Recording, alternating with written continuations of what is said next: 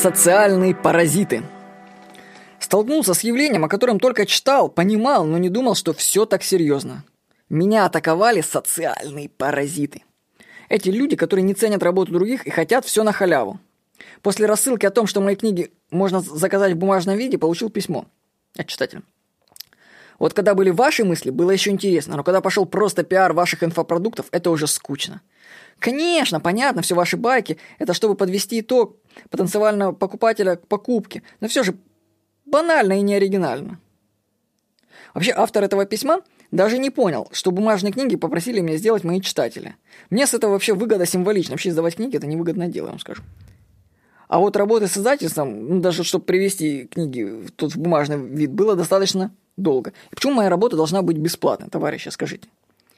Вот вы будете работать просто так бесплатно, а? Вот как Вадим Зеланд четко описывает социальных паразитов. Любопытно и удивительно здесь даже не столько, собственно, проявление сущности паразита, сколько неописуемая глупость его претензий. Ну скажите, как можно обвинять в порочном тяготении коммерции художника, музыканта, композитора, писателя или повара? Встаньте за стола в ресторане, зайдите на кухню и крикните повару. «А ты что тут бабло рубишь, собака, а?» Или музыкантам на концерте. «А вы что тут бабло строгаете? Искусство хочу!» Ну а ты сам по какой-то причине приперся в ресторан или на концерт. Что-то получить надо, не так ли? Иначе, если бы оно того не стоило, не стал бы деньги тратить. Но платить за чужой труд паразит, ох, как не хочется. Самому на халяву урвать что-нибудь – это завсегда. Но если не получается, так обвинить в корости других – первое дело.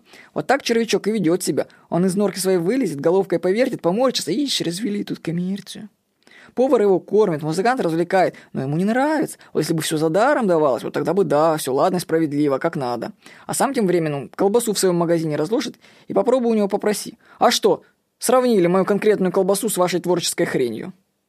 Вот так, Лю... так Вадим Зелан писал в своей книге. Вот.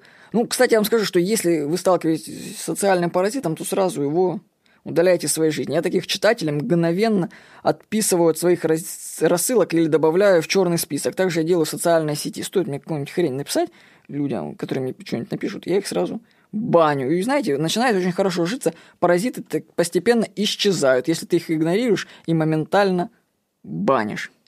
С вами был Владимир Никонов.